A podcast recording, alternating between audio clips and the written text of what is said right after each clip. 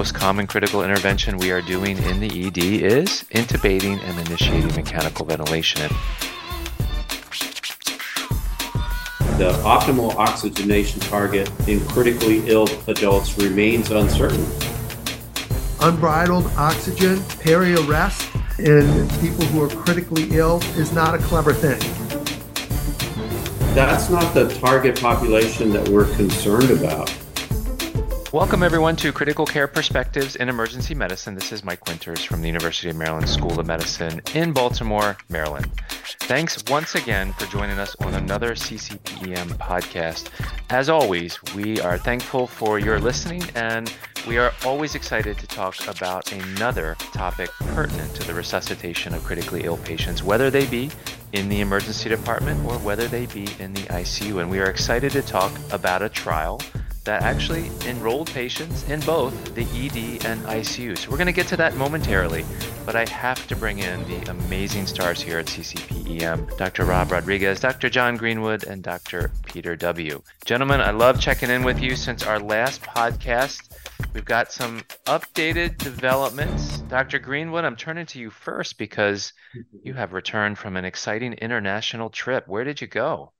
Oh yeah, we had a great time. I was out at the European Society of Intensive Care Medicine. I was fortunate enough to present some research out there, met a lot of great people. We had a group meeting with the Andromeda Shock 2 sites and that was an incredible experience a number of people from sites in Europe, in Latin America, South America, really excited to get started enrolling patients for that trial. And got to fortunately spend some time with family as well out there. So overall was an incredible trip. France is absolutely gorgeous. The people were wonderful out there. A great time.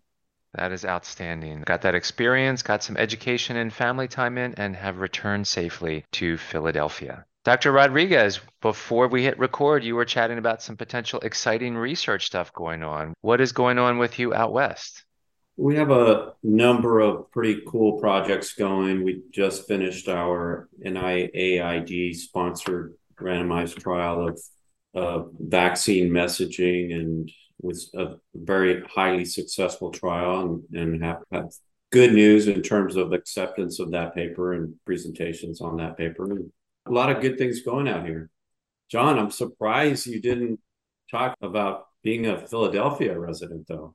I can't talk about it yet because it's not over. We had a tough, we had a no, tough jinxes. Loss for those of you who've been following in the World Series, the Philadelphia Phillies are against the Houston Astros. And I will not bring up the past of the Houston Astros and maybe the shady past of their previous World Series efforts, but this one appears to be generally on the up and up. But they have a great team, and you know, we're behind 3 2. So by next podcast, I'm sure I'll either have celebrated or just appreciated a wonderful 2022 baseball season.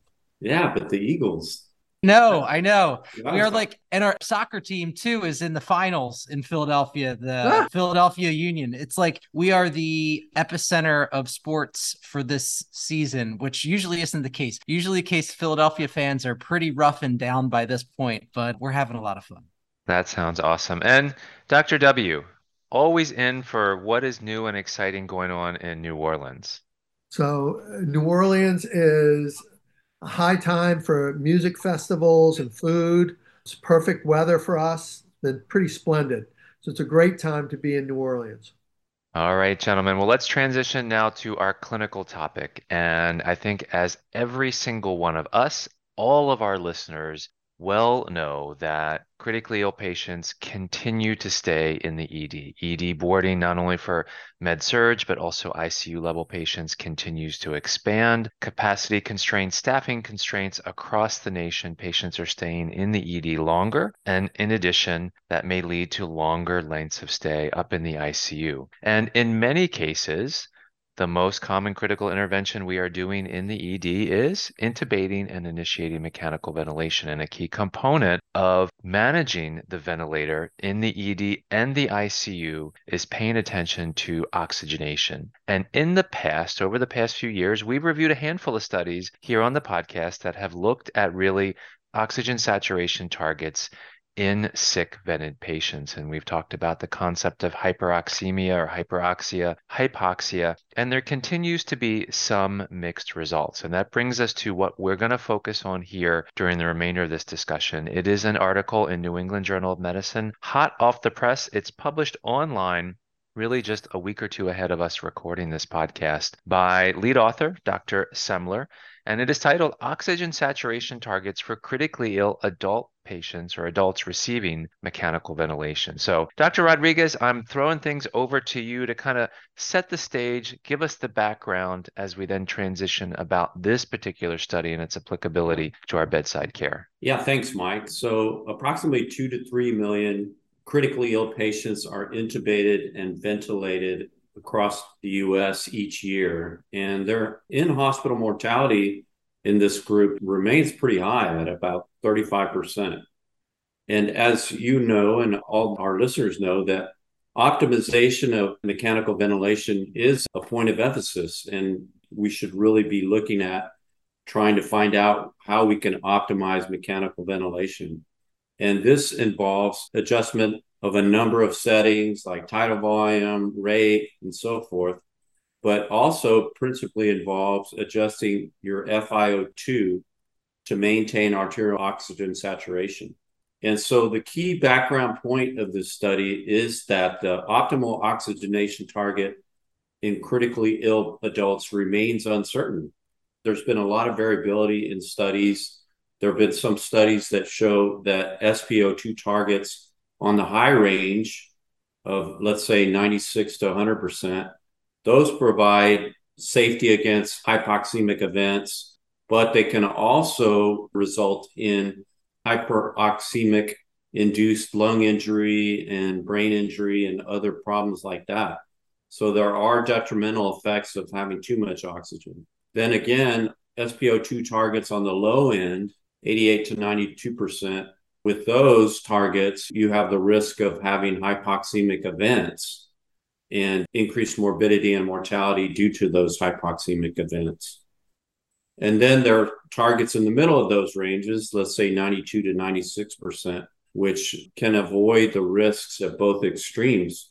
But the bottom line is that clinical practice is widely variable with respect to oxygenation in ventilated critically ill patients we don't really have an answer as to which particular target range we should shoot for in terms of oxygenation.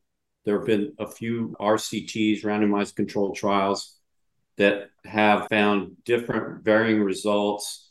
Some have reported a U shaped type association between oxygenation and clinical outcomes.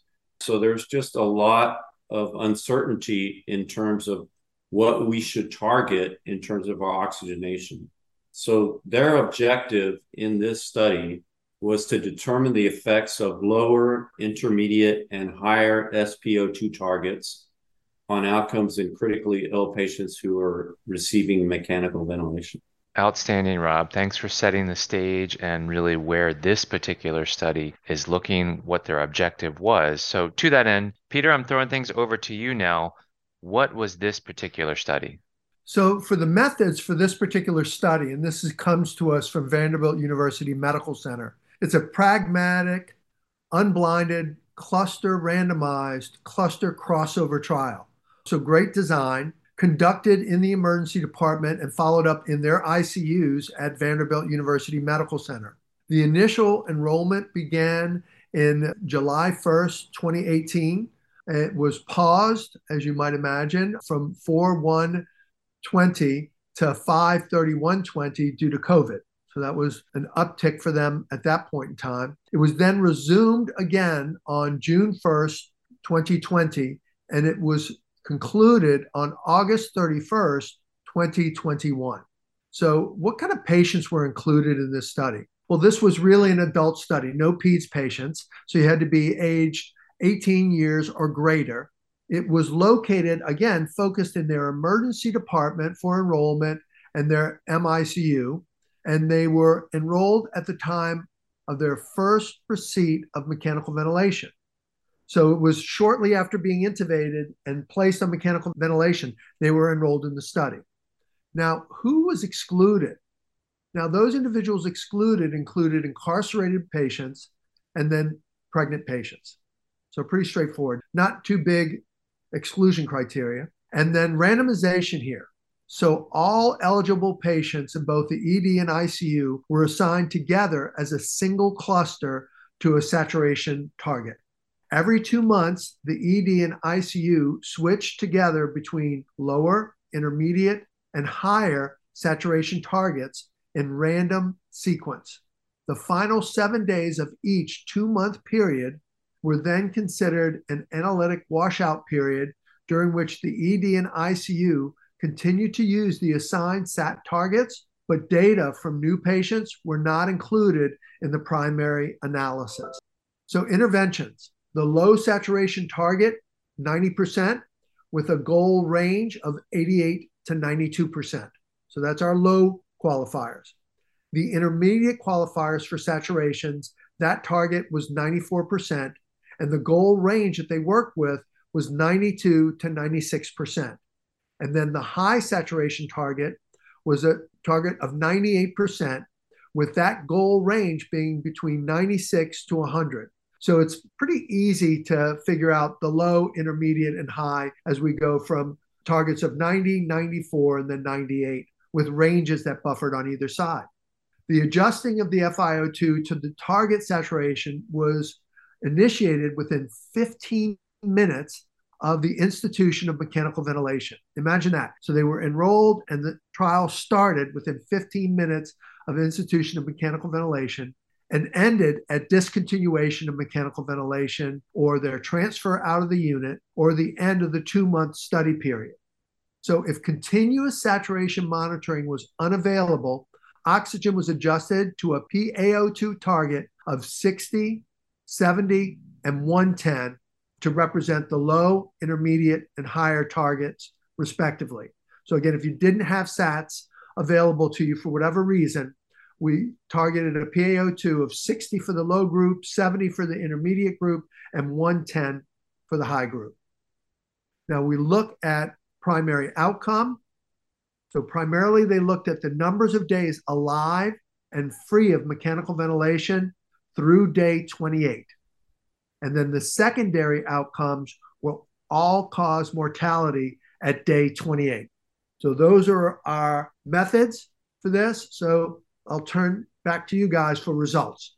Sounds great. Peter, this was pretty innovative in terms of how they set the study up. And I think a lot of these oxygenation studies we've reviewed before have really been in the ICU. And what I really like about this study is enrollment in the ED along with ICU, and then taking these three tiered low, intermediate, and high. And it's interesting how they, for a two month period, everybody got either the low or the intermediate or the high target. And then over the course of the study period, they had switched, I think I read about 18 times. So it was pretty well distributed in terms of these groups. So, Dr. Greenwood, Tell us the answer. What's the optimal oxygenation target? What were the results? Ah, I don't know if I have the answer, but I can tell you what the paper found. I agree, Mike. Just as an aside, this is a great way to get organizational involvement and get everyone working together by doing it the way that they did it. And, you know, definitely worth commending this group. In addition, I mean, the fact that they enrolled over 2,500 patients at a single center, which for a randomized control trial is pretty difficult. And that was out of a total of a little over 3,000 patients that received mechanical ventilation during this study period. So about 446 were excluded during that period. So again, about 2,500 patients were included in the primary analysis, which were pretty well distributed across all three groups, right? So the low, intermediate, and high group all had somewhere around 800 to 870 patients distributed across the three groups, so fairly evenly distributed. Now, it's worth noting that the mean FiO2 values in each group to kind of give the reader a sense of how sick these patients were to achieve their SpO2 goals. So, the mean FiO2 in the low pulse ox group was about 31%. Now, in the intermediate SpO2 group, it was about 37%. And in the high SpO2 group, it was 45%. So, not a super high FiO2 concentration. So, it's very likely that these were very general ICU patients that weren't requiring significantly elevated FiO2 levels to achieve their pulse ox goal.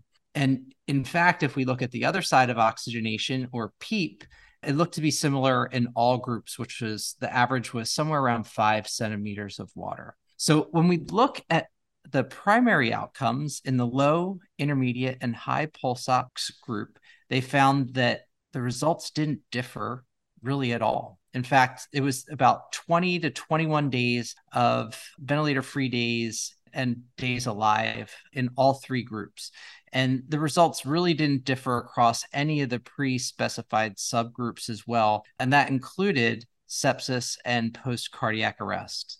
And when we turn our attention to the secondary outcomes, well, once again, there was really no difference. So 30 to 34% in the secondary outcome as well that Peter mentioned. So, in terms of safety outcomes, I think all of us are thinking about maybe some other trials that have looked at oxygenation goals in critically ill patients. The one that I can remember offhand that talked about their potential for harm in the conservative oxygen group, the LOCO 2 trial, that found maybe suggestion of increased mesenteric ischemia. When this group looked at safety outcomes, specifically looking at incidents of cardiac arrest, arrhythmias, MI, ischemic stroke, and pneumothorax, really they were all the same across all three groups. So once again, we found that a conservative versus maybe traditional oxygen strategy in 2020 and 2022, there wasn't much difference in the primary outcome. Outstanding review, John. Thanks so much for taking us through the results.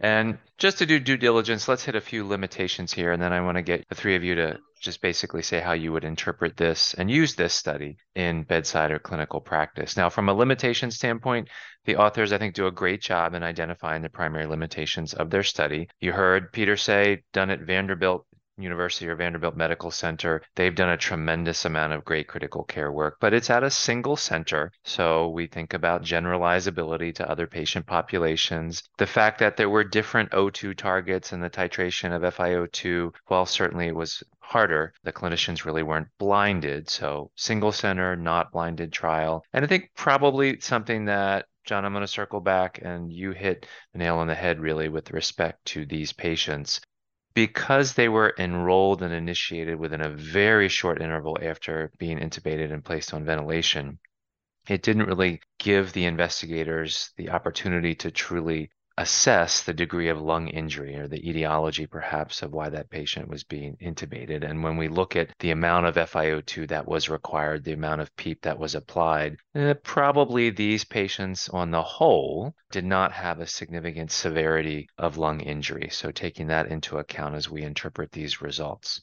So I think those are some of the key limitations, once again, identified by the pilot investigators, these study investigators. So Peter, I'm going to go to you first where would you, you've got a patient in the ED, intubated, you're initiating mechanical ventilation, you're working with your residents to really set the FiO2 to target an SpO2. Does it matter? Is somewhere in the 90 to 100% range? Are you keeping it on the low side? What would you recommend at this point based upon yet another study assessing oxygenation targets?